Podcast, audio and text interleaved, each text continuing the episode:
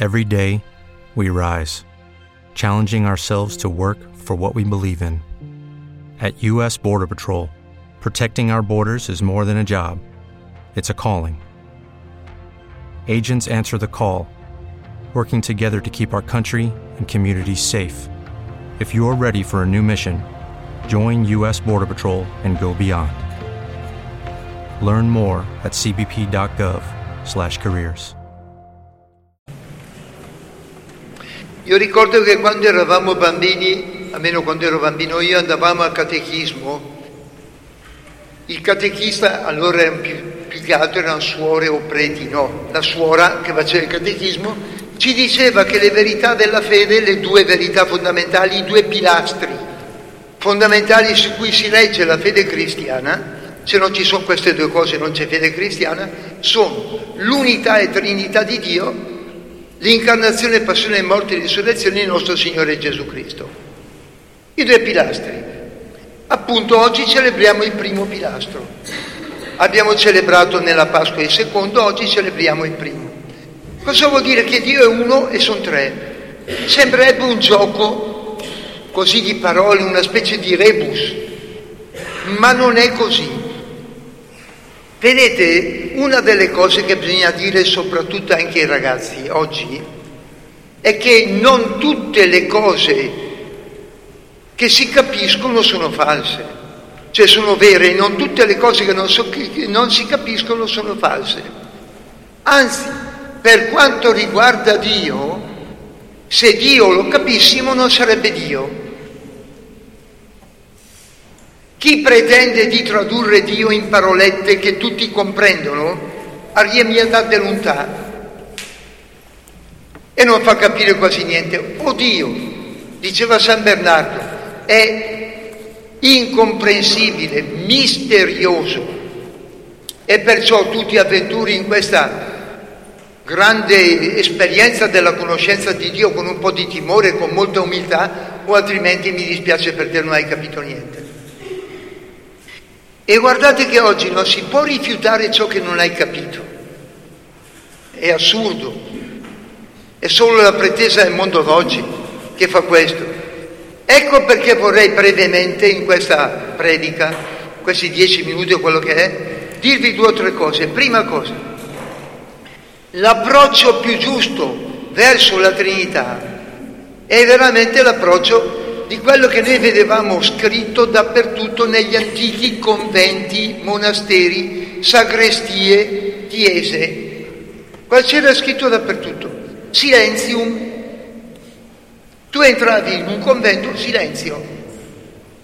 In una sagrestia, silenzio.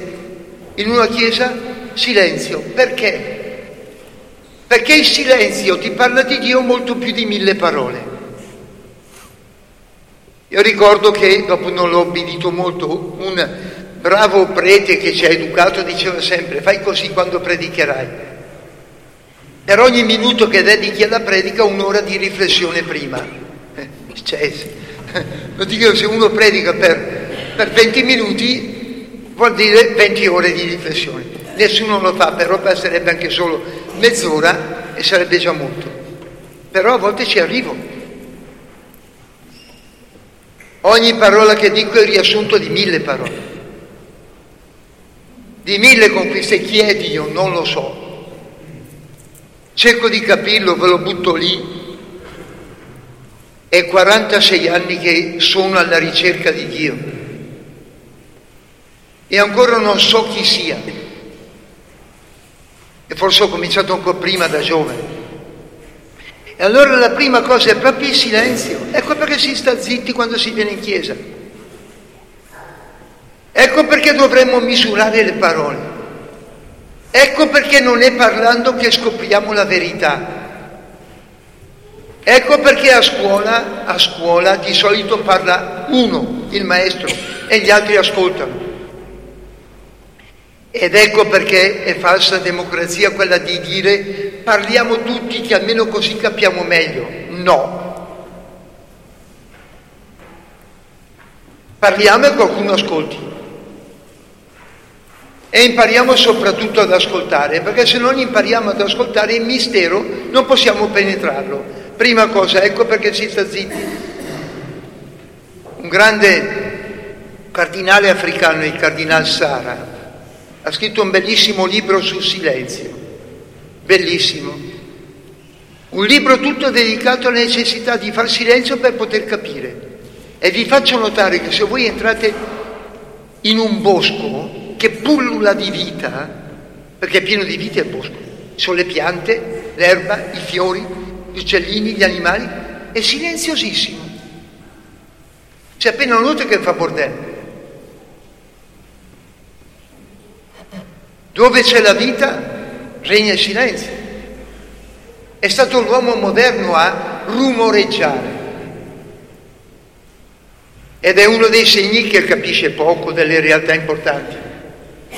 Seconda cosa, il mistero, e quello della Trinità è un mistero, lo si capisce non solo riflettendosi sopra, ma vivendolo. Vivendolo. Vi faccio un esempio. A me colpisce sempre, ho detto anche al vescovo, ultimamente ci sono riunioni di tantissimi preti, 400 e più, col vescovo. Io al vescovo gli ho detto, guardi eccellenza, che noi dobbiamo imparare anche da tanti giovanotti musulmani che sono cresciuti senza arte né parte, hanno vent'anni, non hanno qui il papà e la mamma che gli dice come fare, sono da soli, se vanno in moschea li trattano anche male a volte, l'imam spesso non è una persona eccessa, a volte sono dei rozzi ignoranti, scusate se dico così, a volte sono bravi ma a volte sono proprio dei rozzi, eh, e basta, che non li trattano bene. Ma come mai tutti i giorni pregano? Ce n'è uno che va in giro con la bicicletta, sapete quelli che portano la cassetta gialla dietro che vengono pagati no, per i chilometri che fanno. Quello lì interrompe tre volte al giorno il lavoro, arriva lì, va lì, prega e poi ritorna e ricomincia e parte. Perché in nove anni non ho visto un ragazzo italiano entrare spontaneamente in chiesa? Spontaneamente vuol dire che sei entrato, vuol dire che qualcuno ce l'ha portato? E come mai questi ragazzi senza arte né parte pregano. Loro sanno chi è Dio. Noi no. Per sapere chi è Dio non basta parlarne, bisogna viverlo. E solo uno che vive, vive, può capire chi è il Signore.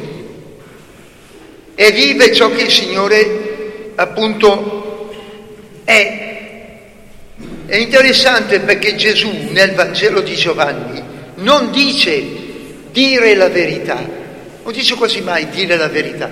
Sapete cosa dice? Fare la verità. La verità non basta dirla, bisogna compierla. E quando uno compie si rende conto che ciò che lui sa di Dio è vero perché lo comprende vivendolo.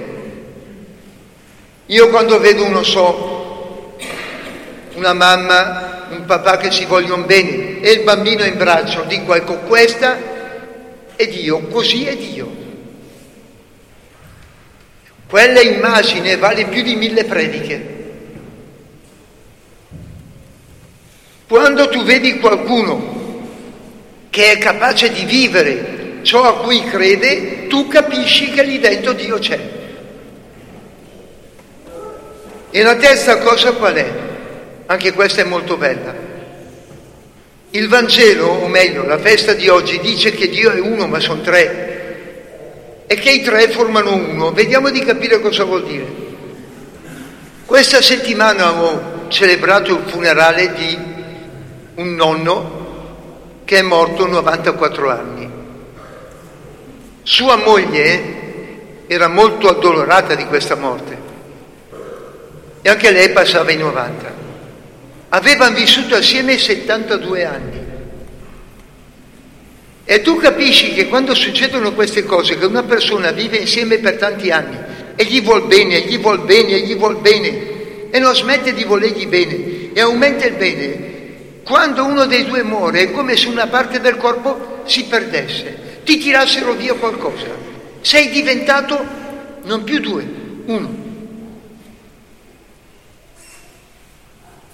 A tal punto che quando muore lui muore qualcosa di te. Questo è Dio. Dio ama talmente che tre sono uno.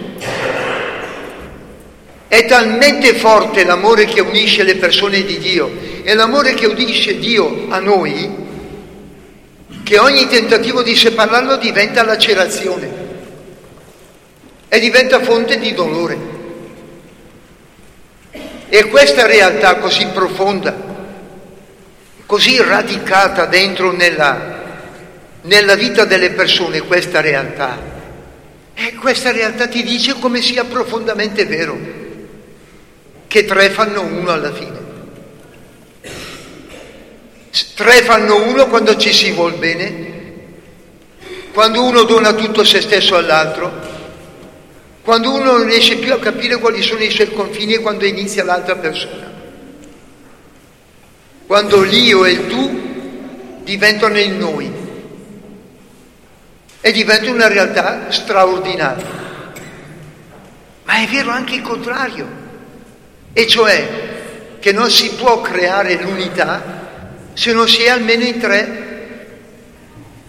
Dico una stupidaggine, ogni tanto si sente, vabbè, sentite i matti, ci sono, più aver pazienza, ma ogni tanto lo mettono anche sui giornali che la tizia o il tizio che arriva a 40 anni e siccome non ha trovato nessuno celebra il matrimonio con chi? Con se stessa o con se stesso.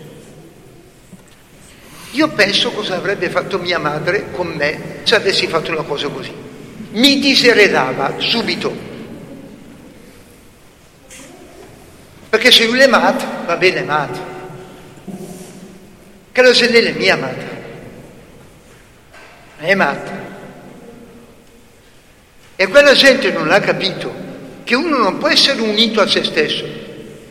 L'unità non può essere fatta da una persona. L'unità esiste, ragazzi ascoltatemi bene, l'unità esiste quando si è almeno in due, ma di sicuro ce ne vogliono almeno tre. Se non ci sono tre non c'è unità, c'è solitudine. Quella povera diavola un po' demente che è andata a sposarsi con se stessa ha solo celebrato la propria solitudine. È una disperata che nessuno ha mai guardato. È vissuta sola e morirà sola. Celebra le nozze della sua solitudine. Ma per formare l'unità Bisogna essere almeno in tre. Guardate che non bastano due. Eh. Oggi tutto il mito della coppia fa in modo che due, due, marito, moglie, amante, maschio, amante, femmina, che creo, amante, maschio, maschio, oggi c'è fritto misto e amen, va bene. Però che in ogni caso due che si vogliono bene basti. No, non basta. Non basta. Occorre sempre il terzo. E sapete chi è il terzo? Provate a chiedere al genitore chi è il terzo. È figlio. E se uno non ha il figlio, sapete chi è il terzo? Sempre è Dio. In due si zoppica, in tre no. Gli antichi rabbini dicevano, stupendo, che l'uno è il numero della solitudine,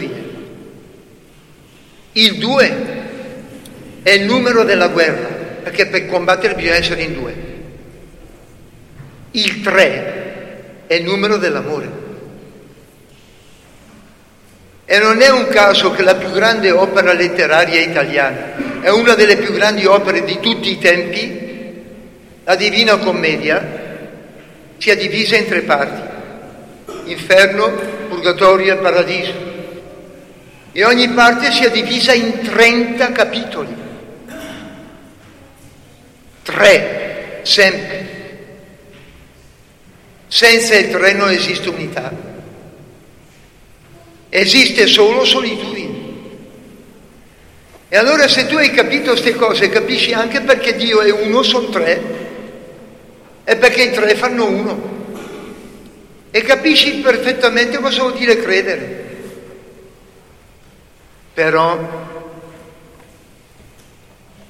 guardate che per capire tutto questo non basta dirlo, bisogna proprio viverlo.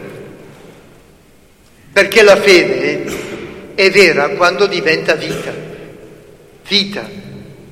Io ripropongo l'immagine di quei ragazzi musulmani senza arte né parte. Mi fa rabbia dirlo, eh, perché preferirei parlare ai cattolici così. No, parlo dei musulmani, perché le più brave venute.